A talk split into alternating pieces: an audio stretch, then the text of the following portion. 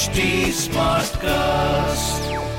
You are listening to a Mint production brought to you by HT Smartcast.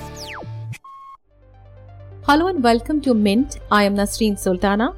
You are listening to Mint Evening Market Wrap. Let's take you through all the action in stock markets today.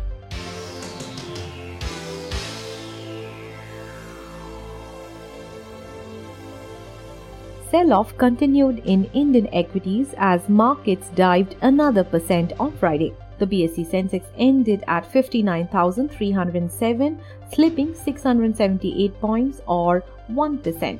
The Nifty was at 17,672, losing 186 points or 1%. Among sectors, realty, consumer durables, and auto gained the most, while banks and IT indices fell. Ultratech Cement, Dr. Reddy's, Maruti, Tata Steel, and Titan were top gainers in the Sensex.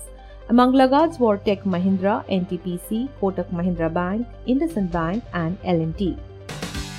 The Delhi High Court on Friday declined Future Group's plea for stay on an arbitration tribunal order refusing to interfere with the emergency award which restrained it from going ahead with the rupees 24,731 crore merger deal with Reliance Retail. Justice Suresh Kumar Kait sought response from US based e commerce giant Amazon, which had challenged the merger before the Singapore Arbitration Tribunal under SIAC and listed the appeals by Future Coupons and Future Retail for further hearing on 4th January. The Ministry of Railways has decided to withdraw its decision on sharing of convenience fee earned by IRCTC on online bookings of train tickets, the DIPAM secretary said on Friday.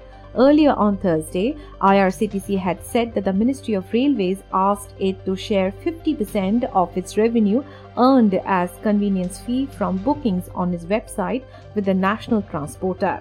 After a major slump in early trade, the stock closed 7% lower on Friday.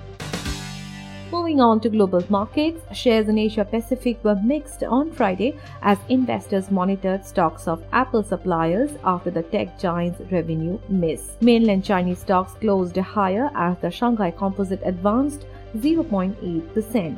Hong Kong's Hang Seng Index shed 0.8%. South Korea's Kospi slipped 1.3%.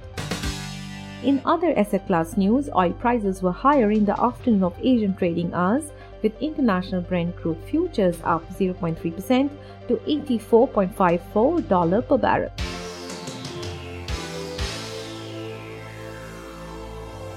That's all for now. I'll be back with market updates on Monday. Have a happy weekend and thanks for tuning in.